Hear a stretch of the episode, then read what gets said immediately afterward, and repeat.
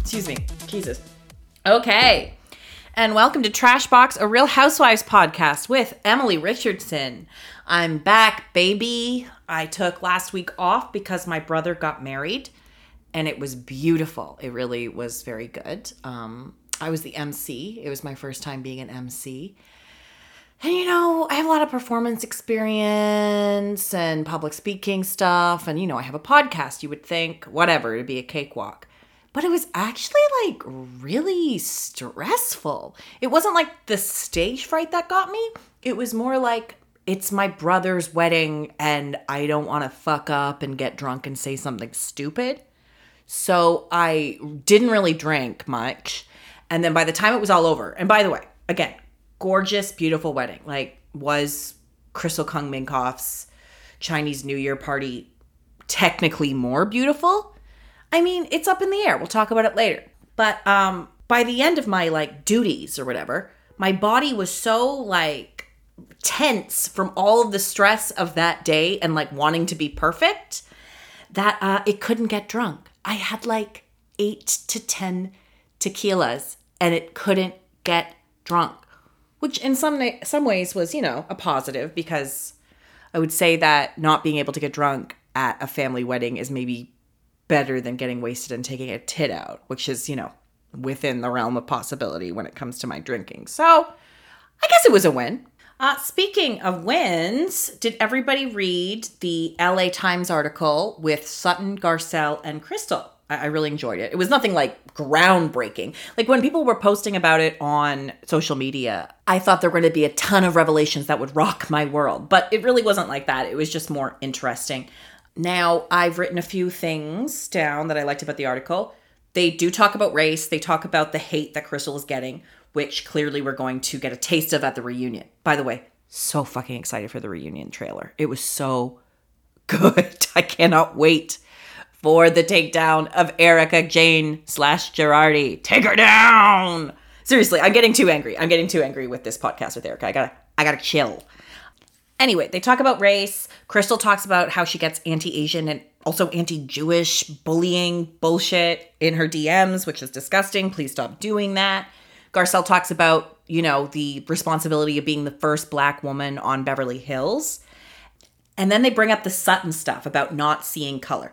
Now, clearly, Sutton and Crystal are good now. And Sutton did at the time come out with that public apology.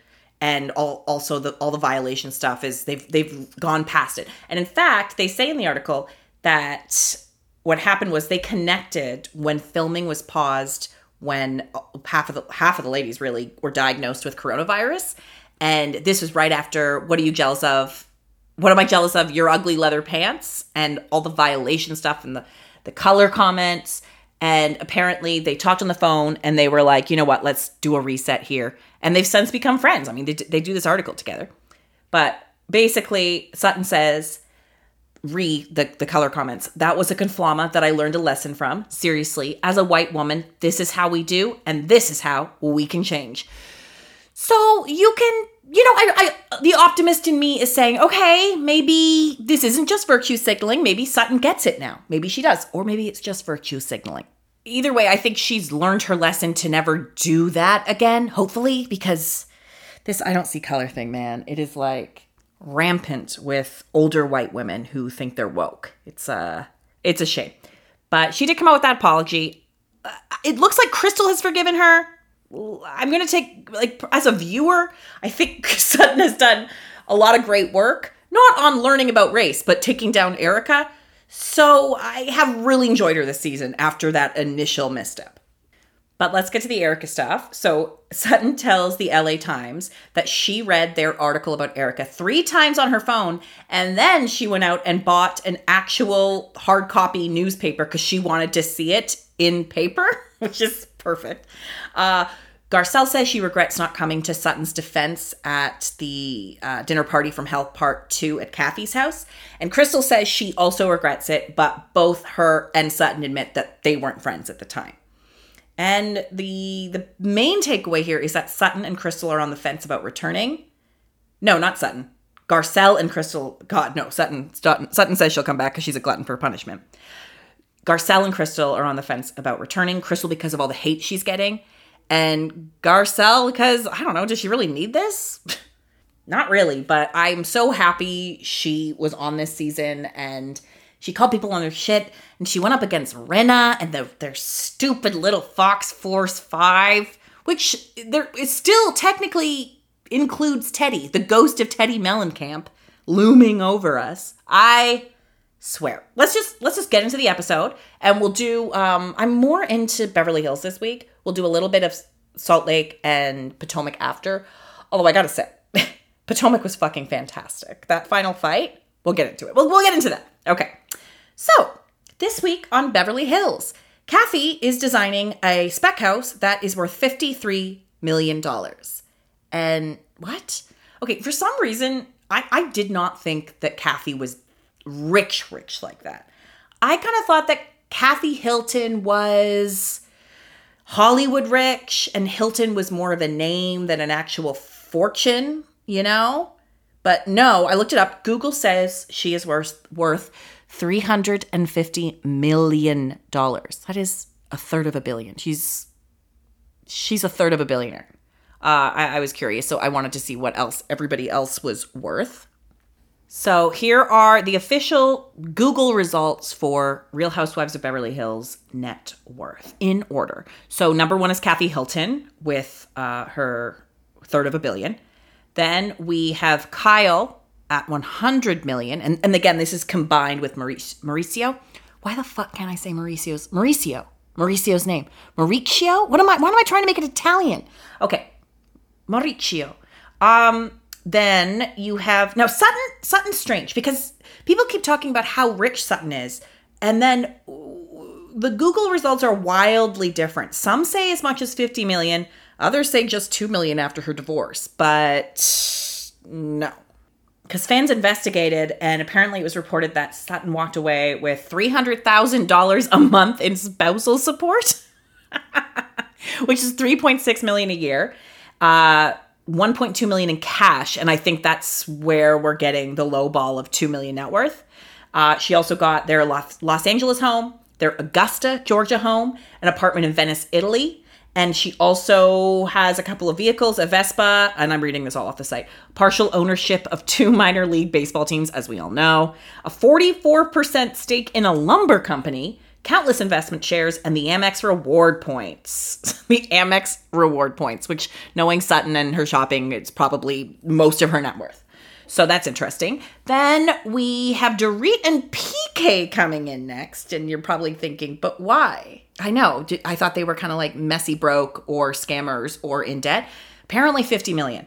Mm, maybe. We'll see. And then there's Crystal and Rob Minkoff at 30 million, which is very high, but when you're like in Kathy Hilton's world, it's not that much. And especially when you're like blowing it on $100,000 bags or $90,000 bags, whatever that was. Isn't it funny when you're like talking about wealth and like, what do I have in my account? Very little, like a few thousand dollars at this point, and this is the most I've ever had in my life. And then I'm like, 30 million, that's not a lot. But yeah, Crystal's worth 30 million. And then Lisa Rinna is 10 million. And then Garcelle comes in last at 8 million. So Garcelle and Lisa are poor paltry actresses. Now, this surprised me. Apparently, Bethany is only worth 70 million. I thought the way she speaks, I thought she was like a fucking billionaire. Uh, and then another really rich housewife. Because other than Kathy Hilton, they all kind of top out at 100 mil with Kyle and, wait for it, Carlton Gebbia has $100 million. Who knew? But anyway, back to the episode. I got very sidetracked about money. Money. And let me just say, let me just go back to that. I have a few thousand in my bank account. It's all going to my rent because I live in Toronto and our rent is terrible. Just so high and ridiculous. So it's not even really my money, it's my landlord's. Okay, moving on. So, oh, wait, I forgot Erica. I forgot Erica. Zero. Zero. I mean, some are saying five mil, but like, let's be real, zero. She's broke. Broke as shit. Okay, after Sutton very cutely gets carried into the spec house by that man, uh, we jump over to the clique, the Fox Force 4, with the ghost of Teddi, so the Fox Force 5, uh, having lunch together. So that's Kyle, Rinna, Dorit, and Erica. And we, okay, listen, the women are completely entitled to get together without every single housewife there. See the trial of Erica Girardi that she was not present for, that Sutton called. Ooh, ooh, and by the way, another another revelation of that LA Times article. The LA Times article from December came out, the one right after Lake Tahoe, the expose about how did Erica know? Well, the meeting that Sutton called after that trip without Erica. apparently Sutton called up producers and said like what do we do? Like are, can we be implicated? Are we are we related to this at all? And the producers were like oh I don't know. Why don't you talk to the other women about it? So that was a producer's plant Sutton's quote unquote meeting against Erika okay so the more you know but back to the Fox Force 4, they are having a cliquey little meeting, and basically, this is the Erika Jayne ass kissing circle because Kyle is once again stirring the fucking pot. She says that Sutton doesn't think that Erica was honest about the car accident. Erica says, fuck that bitch, fuck her, like, you know, all of the typical Erica is a bully stuff. And then she goes, My story is true about the car accident. It will always be the same, it will never change. And then, like, it's perfect comedy. She tries to explain her story, and it, she says, Tom had an accident. He, um, uh, and then Dorit jumps in and saves her from drowning. And it's so annoying because let her drown, bitches, let her drown. Let her drown, okay? Then Erica adds a bunch of shit to the story, which keeps changing. We've seen it keep changing. She adds a bunch of shit to the story about how her son also helped Tom find Tom after that first cliff accident, not just the second rollover burglar thing.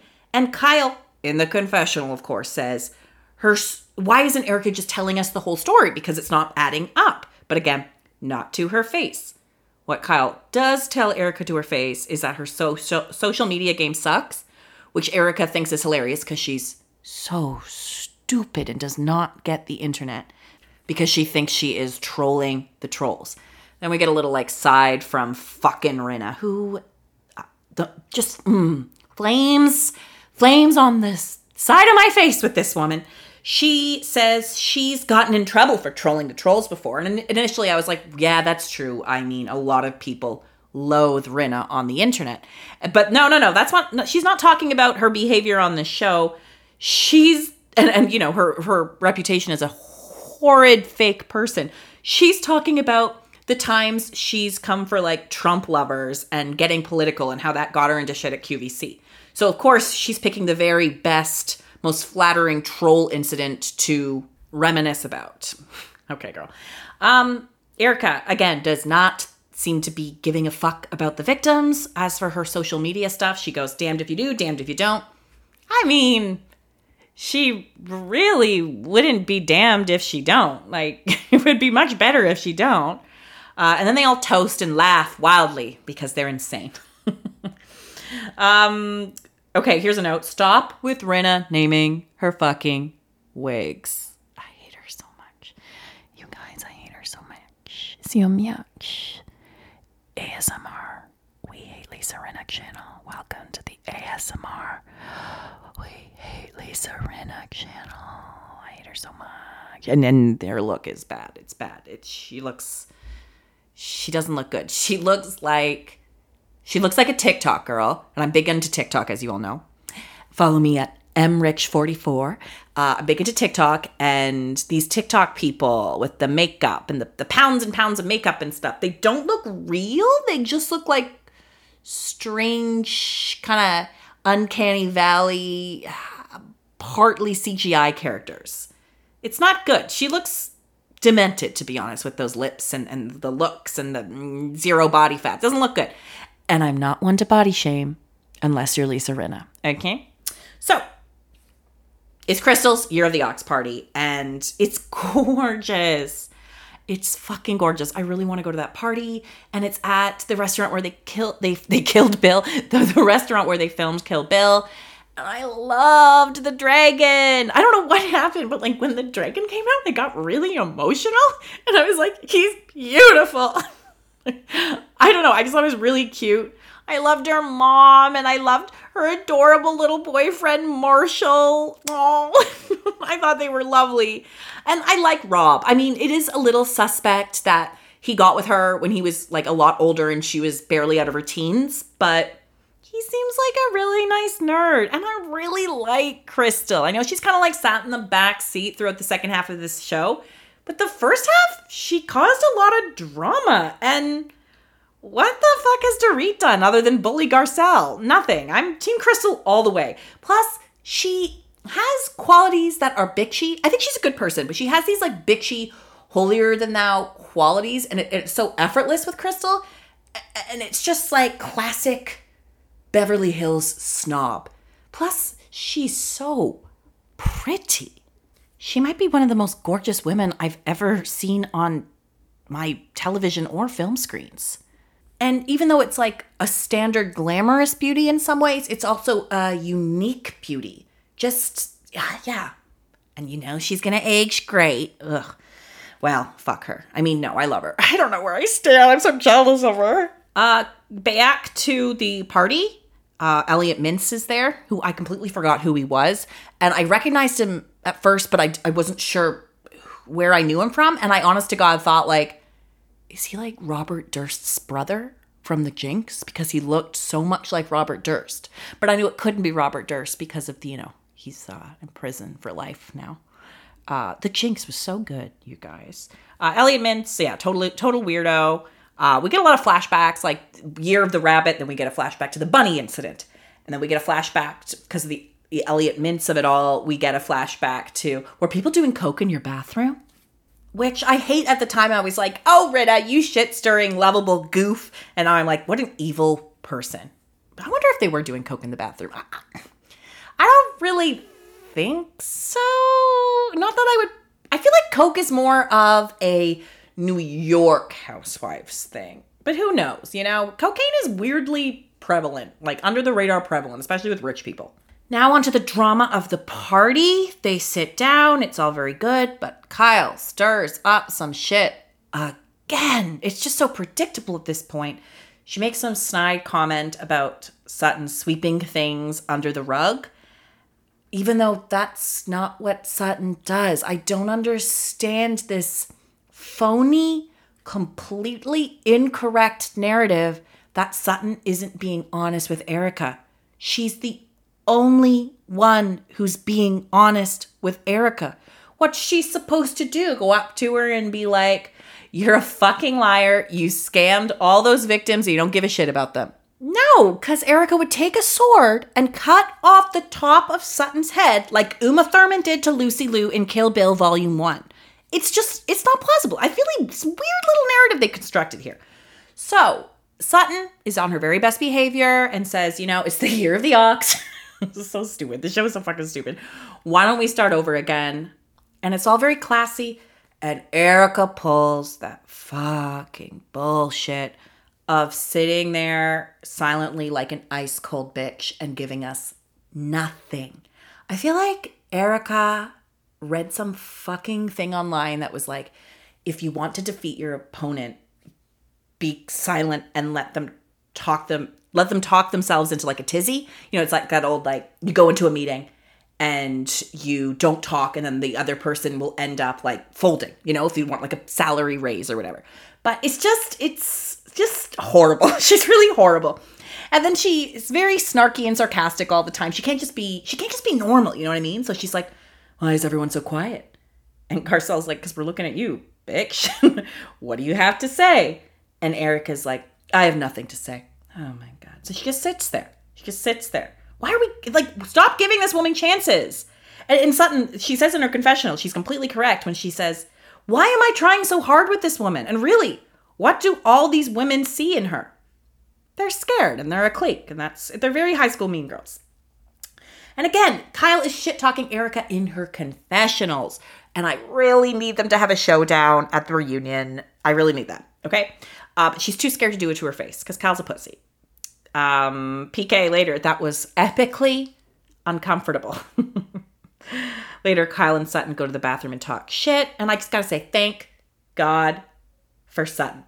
Now, did Garcelle confront Rinna about the reaching out to Denise Richards thing before dinner or after.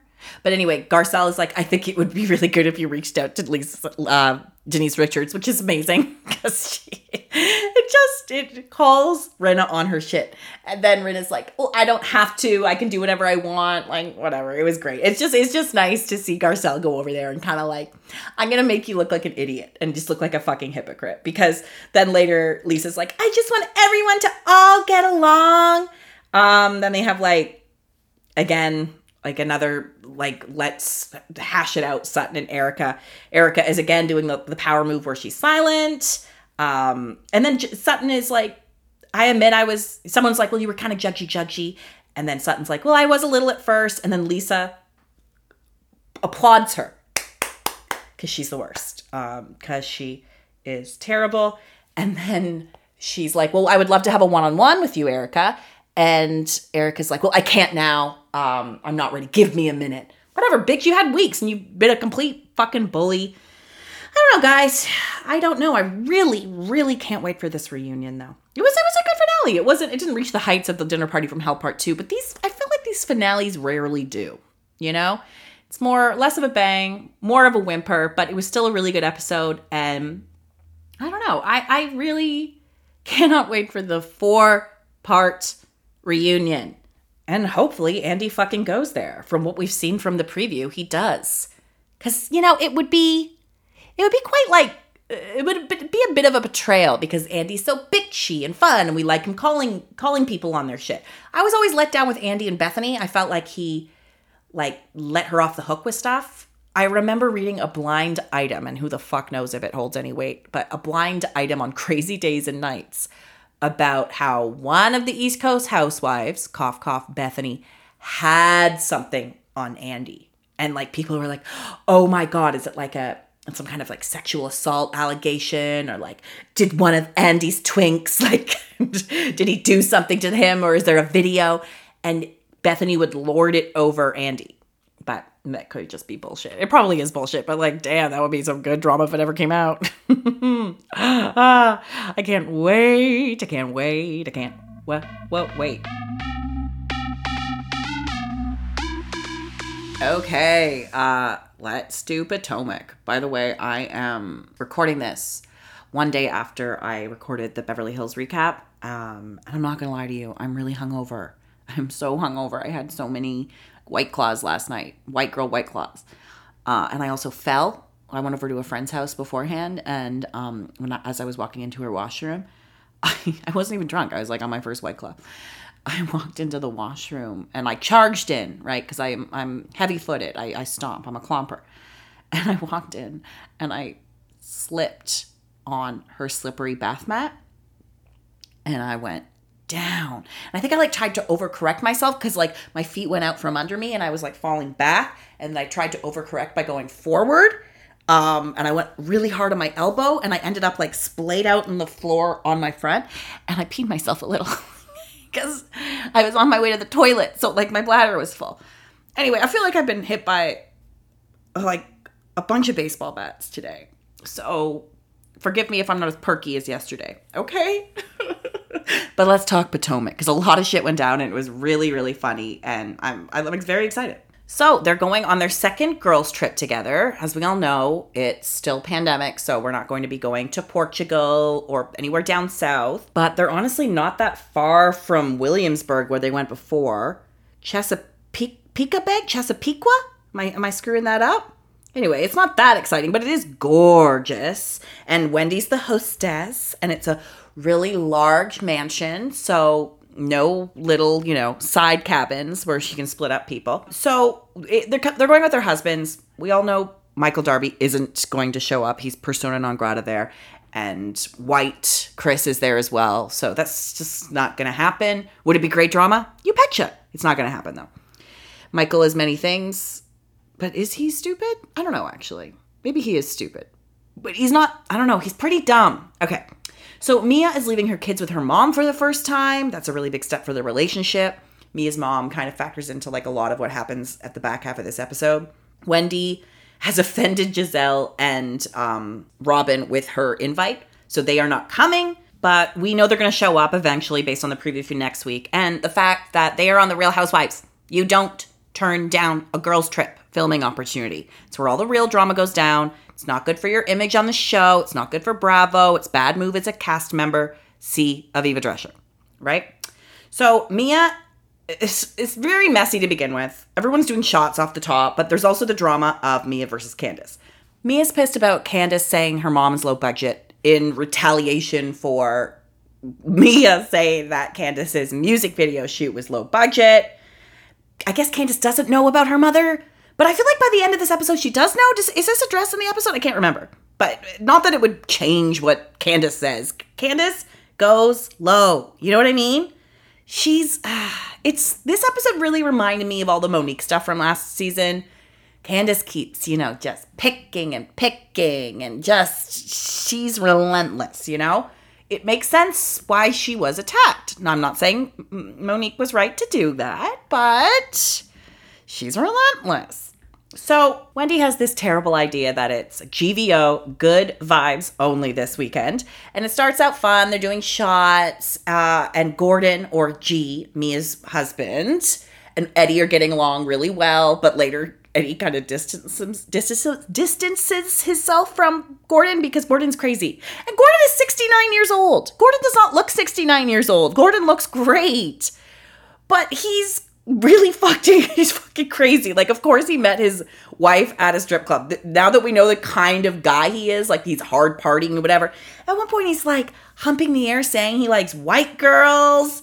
He's it, it's he gets really wasted. It's actually really embarrassing. He like puts his car dealer on speakerphone to like impress people, I guess.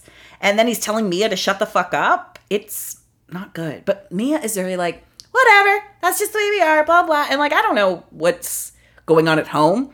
The women are in the other room. It's Escala, Wendy, and Candiace shit talking them, and they're like, What's going on at home with Mia? Now, the what's going on at home thing, I don't know. I, am not saying that it's like an abusive relationship. That that's what they kind of seem to be suggesting there, or there's something more. I just think that this is the way they are. Gordon didn't didn't make himself look good though. But maybe Mia's just like, whatever, he's probably gonna be dead in 10 years, then I'll have all his money. Like, I don't know. I'll put up with it for now. So, like I said, uh, some of the ladies, including Candiace, are shit talking Mia in the bedroom. And Mia walks in, and shit basically hits the fan because Candiace is in wild, shady bully mode, all because of the low budget comments about her music video. By the way, didn't this all start with Dr. Dorothy shit talking her own daughter? And then Dr. Dorothy told no way, I guess Wendy told Candiace about what Mia asked. But also, I just feel like Dr. Dorothy is walking away unscathed, and part of me, even though Dr. Dorothy is, believe me, a very shitty mother, part of me is like, was all of this something that Dorothy and Candiace concocted for drama? I don't know, maybe. I mean, it's giving Candiace a really good reason to go after Mia, and as we all know, Candiace loves her drama. So they're shit talking Mia, and then Candiace goes really low she says she comes for her big feet, and I love Mia. She's like, "What's wrong with my big feet?" and not that not that Mia is innocent in this, right? But I'm still Team Mia because Candiace is like. Then she gets shamey. You were found on a curb by a pimp, saying that God made made you basic. Uh, God made you basic. I mean, here's the thing. She's entertaining, but she goes too far, especially with the sex work shamey stuff. You're found on the curb by pimp. She this is like she brings back the pimp thing later on the episode. Now Mia somehow gets on the phone. I think someone's calling her. And she makes some comment about how she's surrounded by broke bitches and she's glad she's talking to someone not like that. And that again sets crazy Candiace off. Uh, and she's like, Well, your mother's a broke bitch. Oh my God, Candiace. Then she's calling her a night walker, a night crawler.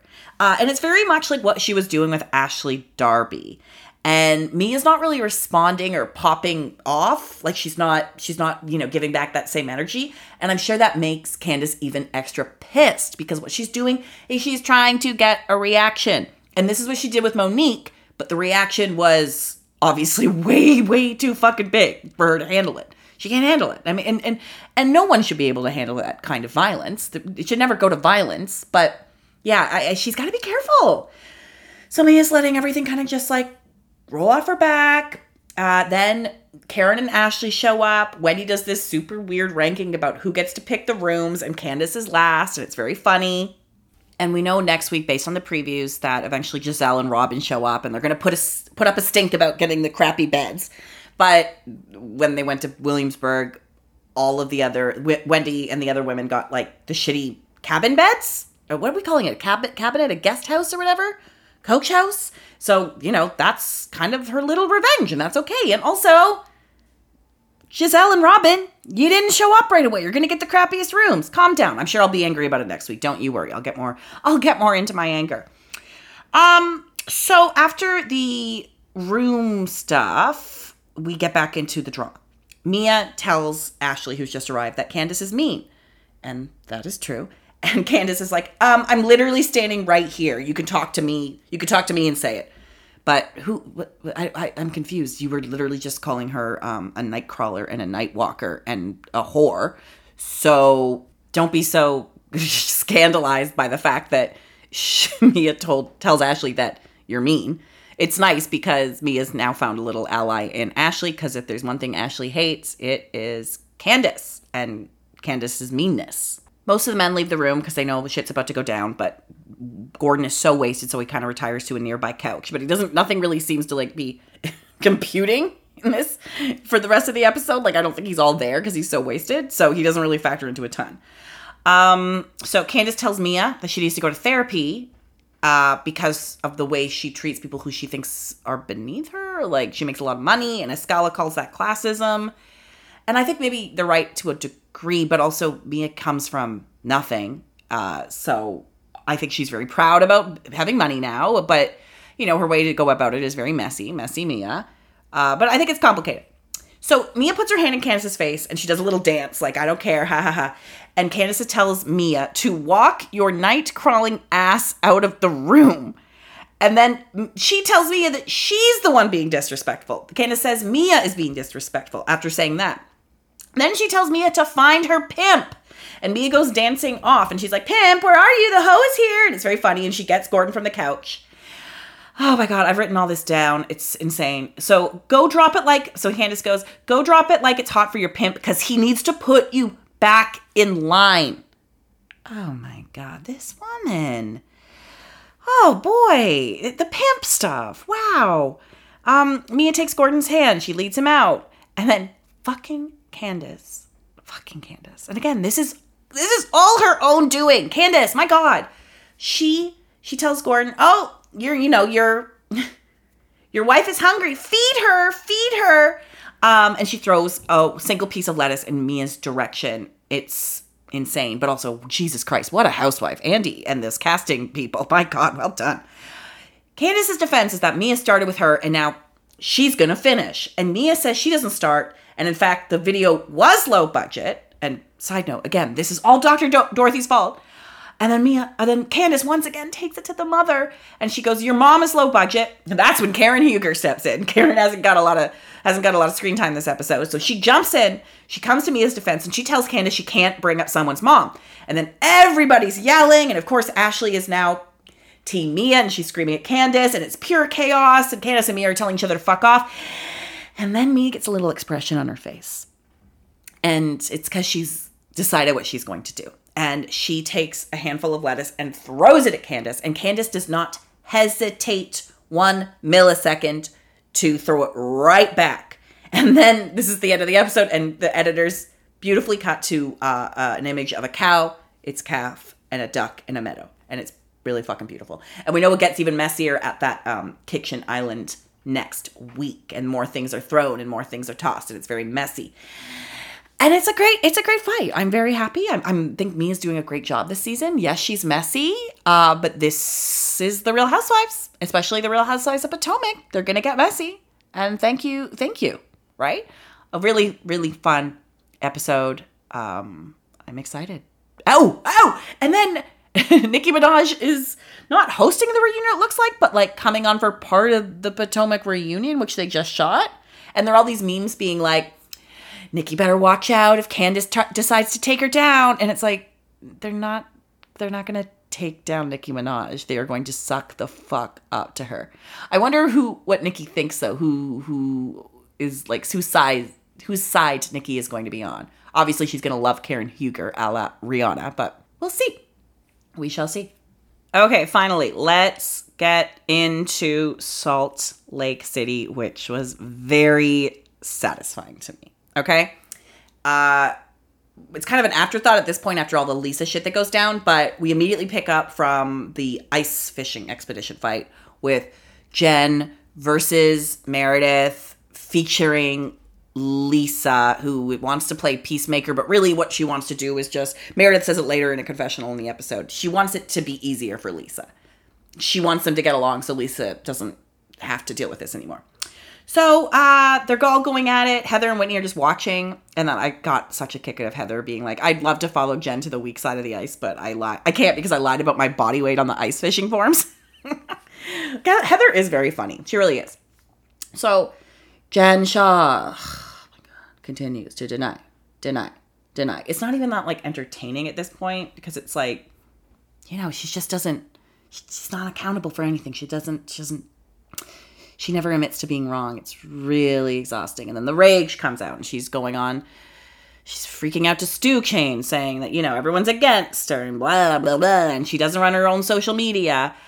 And then she goes, she says that Meredith needs to own the shit that Brooks has done to her and her children. And she pulls out this classing line I'm trying to defend my fucking vagina and my kids. Just deranged. Then she uh, throws her tennis bracelet into the snow. And then in the confessional, Lisa, who of course knows the price for everything, I'm sure she's a very shallow woman, she very helpfully tells us that it's like at least $70,000, which, you know, made from scamming old people. So hmm, maybe try pulling an Erika Jayne and selling it online before the feds take everything, Jen Shah. So we kind of get to an apology to Meredith. Jen Shah says, you know, I don't, as we all know, I don't. I'm sorry. I don't do my social media. I will handle it with my people. And they arrange for Jen to personally apologize to Brooks because why the fuck not? We get more Brooks screen time. That's kind of Meredith's MO sometimes. So that's tied up in a bow for now, even though that's not going to last based on all the previews we've seen. Um, yeah. So the big part of this episode is the introduction of Angie who has made far more of a splash in her one episode than Jenny has so far. I really like her. I mean, she is fascinating. She's a fascinating, strange woman. She looks like Sarah Paulson. She eats Chick Fil A. Chick Fil A is that how you say it? It's not. We we only have like one in up in here up here in Canada. It's on Yonge Street, and when it first came, there were like tons of protests around it because of you know its homophobia and stuff. Um, but anyway, so she's eating this homophobic chicken but she also has a trans child and she's putting on this charity event for LGBTQIA plus people. Um, she's also Whitney's distant cousin and Lisa's good friend. And so she's coming in as Lisa's friend. Now, Lisa hates that her and Whitney have become fast buddies because they're like, you know, they're weird Mormon cousins. Um, because Lisa, even though she's a really great housewife, she is a terrible mean girl. She really is. Like she's it's frustrating sometimes because you kind of feel like no one else sees it. You know, like that. I, I can't. I'm trying to think like of high school when there were there were certain girls I really really hated, and everyone was like, "Oh, she's nice," but they'd be mean to me, and you kind of feel like gaslit. You know what I mean? I think this is probably how Whitney feels about Lisa. There's there's proof of Whit of Lisa being a mean girl, but like Lisa in her mind is like so nice and like what I would never. So it's it's probably very frustrating for Heather and Whitney. So Angie, even though she's coming in as Lisa's friend, she immediately fucking flips. And it's really fucking satisfying. She tells Whitney that Lisa, she sort of tells Whitney that Lisa asked her not to acknowledge Whitney as a cousin. And in her confessional, she actually says, Lisa has a lot of opinions about people. And if I wasn't friends with everyone she didn't want me to be friends with, I wouldn't have a lot of friends. So this, we have real proof that Lisa is shady as hell. It's great. But then we get extra, extra, extra huge proof because Angie claims that the caterers for her upcoming casino night charity event they pulled they actually pulled out because of alleged threats from Lisa. And this happened mere hours after Angie told Lisa that she was inviting Whitney to the event. And it's very clear A plus B equals C. Like this is obvious. So like bitch got caught. Like she got caught. It's so validating. And again, I really enjoy Lisa on my television, but it is so validating to see her get taken down. It's a little like LVP esque. You know what I mean? So it looks like Angie's going out of her way to take Lisa down. So uh, clearly they're not that great friends, or I mean, maybe she just feels really betrayed about the catering thing and like don't fuck with food at a party. You know what I mean? But I think there's more to it. And Lisa has been shady to her over the years, you know, like a frenemy type thing. And I think that Angie's made her choice. And I thank her for it. She's doing great work. I'm very impressed with Angie so far. Okay, I'm very impressed. I mean, I'm sure the other shoe is going to be dro- going to drop, and something terrible will come out about her. But I don't care for now. I'm really enjoying the work she is doing. Full time housewife, please. Sutton her up. Bravo. Sutton her up. Invest in Angie. So the event goes down. Lisa immediately ignores Whitney. Like, at least, like, fake nice. You know what I mean? Like, it's very clear you don't like her which we knew, but it's just still like Whitney's whole thing is you treat me like shit and you ignore me and you act like you're better than me. And she keeps proving it time and time again. And Angie, as like the host, is killing it. She has like a bunch of outfit changes. Guests can actually wear loaner diamonds, which is sounds like a really bad idea. But you know the bitch is rich, right? And she has a lot of potential. I'm, I'm a fan so far. So she, Angie, oh, I love Angie. I love Angie. She confronts Lisa in this private room and Lisa fucking panics because I think she knows she's been caught, you know? And then she randomly brings up Whitney before Angie had even, she hadn't even brought that up. So we, it's very clear to us, the audience, that Whitney is related to Lisa's sabotage, which she is denying. Then Angie brings up how Lisa being friends with Jen Shah is like a betrayal of Meredith. I don't even remember how we got there. Just, I guess, like I don't know. But then they pull Meredith and Jen into the room, and Meredith denies that, you know, she was that Lisa was a bad friend to her. But I really hope that Meredith flips because Lisa's not a good person. and I actually really like Meredith. I actually think she's the close. No, that's not true. I was going to say she's the closest thing we have to like audience surrogate normal person, but that's clearly Heather and maybe a little Whitney. Then Whitney's in the room and.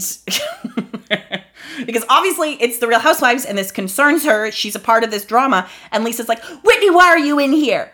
And why can't she be? Everyone else is. This has something to do with Jen Shah. she's there. And then Whitney just blows it all up. I wish Heather was there. Because uh, this would have been really fun for Heather to watch the takedown of Lisa Barlow. So Whitney ends up telling Lisa that she knows all about Lisa trying to get Angie not to hang out with her. So she reveals that Angie has betrayed Lisa's confidence. And basically now Whitney has fucking proof that Lisa does look down on her and is, you know, there are machinations behind the scenes. She's trying to sabotage Whitney. And the whole time, like on the at the reunion and stuff, Lisa's always denied, denied, denied that she has has it out for Heather and Whitney. But now we have solid proof. It's so great especially because it's coming from Angie, who is technically, up until this moment, a Lisa ally. So she has all the dirt. And she's really fucked and she knows it and she freaks out and she cries and she runs out of the party. And Whitney says in her testimonial that she's got a PhD on Lisa's behavior and she knows exactly what's happening because, quote, when Lisa's screaming, it's because she's being challenged. When Lisa cries, it's because she doesn't want to deal with it. When Lisa walks away, it's because she's guilty and she's been caught red handed. It's a little Jen Shah. Jen screams and whines like a baby when she knows she's in the wrong. But then again, whenever anybody screams or whines, I get shades of Jen Shah because she kind of has like, you know, she's cornered the market on freaking out. So that was awesome because it was a mean girl finally getting exposed. You know what I mean? She she can hide behind her, you know, her Sundance connections and like acting all like super cool in her long silky hair and pretending to be super nice because she thinks she's so nice. That's her whole thing. But now we have proof. Validation, you guys. It's so flippin' validating. So, uh, yeah, that was a really good episode. I enjoy the introduction of Angie. We'll see where she goes. I mean, she started out strong. We know that des- doesn't necessarily mean she can do it in the long run, but yeah. So, that was Salt Lake City. So, that's our podcast this week. You can follow us on Trashbox, Trashbox Housewives on Instagram. And honestly, I am so lazy with the Twitter. I'm just shit on Twitter. Isn't that terrible? I'll get you someone. I'll get you something funny and good. Uh, thanks for listening so much, everybody. I really appreciate it. Follow us on the socials. Well,